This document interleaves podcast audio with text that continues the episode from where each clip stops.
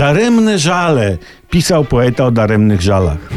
Nowe prawo ma wejść, kary dla przestępców skarbowych będą znacznie surowsze, trudniej będzie też skorzystać z czynnego żalu. Co to jest czynny żal?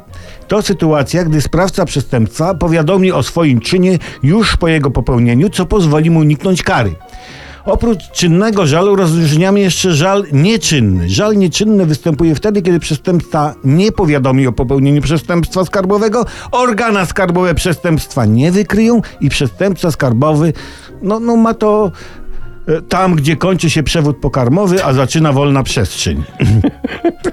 groźne, groźne są nasze organa skarbowe, a- a nie można by tak egzekwować płacenia podatków w kulturalny sposób skontrolować, znaleźć błąd, poprosić o zapłatę, na przykład, no nie wiem, panie Ludwiku, kontrola mówi, znaleźliśmy tu błąd w podatku VAT, no i jest tego parę miliardów, no my rozumiemy, że to pomyłka, może mucha nasrała na arkusz kalkulacyjny, no, no, no trzeba będzie zapłacić za to, no przykro nam.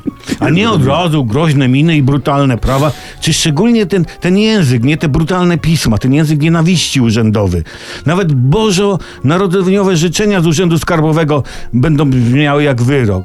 Zawiadamia się obywatela Duda Andrzej, że zostają mu złożone życzenia z okazji świąt Bożego Narodzenia. Niniejszym wzywa się obywatela do cieszenia się zdrowiem oraz pomyślnością w życiu osobistym i zawodowym. Jednocześnie zobowiązuje się obywatela Duda Andrzej do niezwłocznego przyjęcia tych życzeń. No, no czynny żal, czynny żal, no bądźmy ludźmi, no.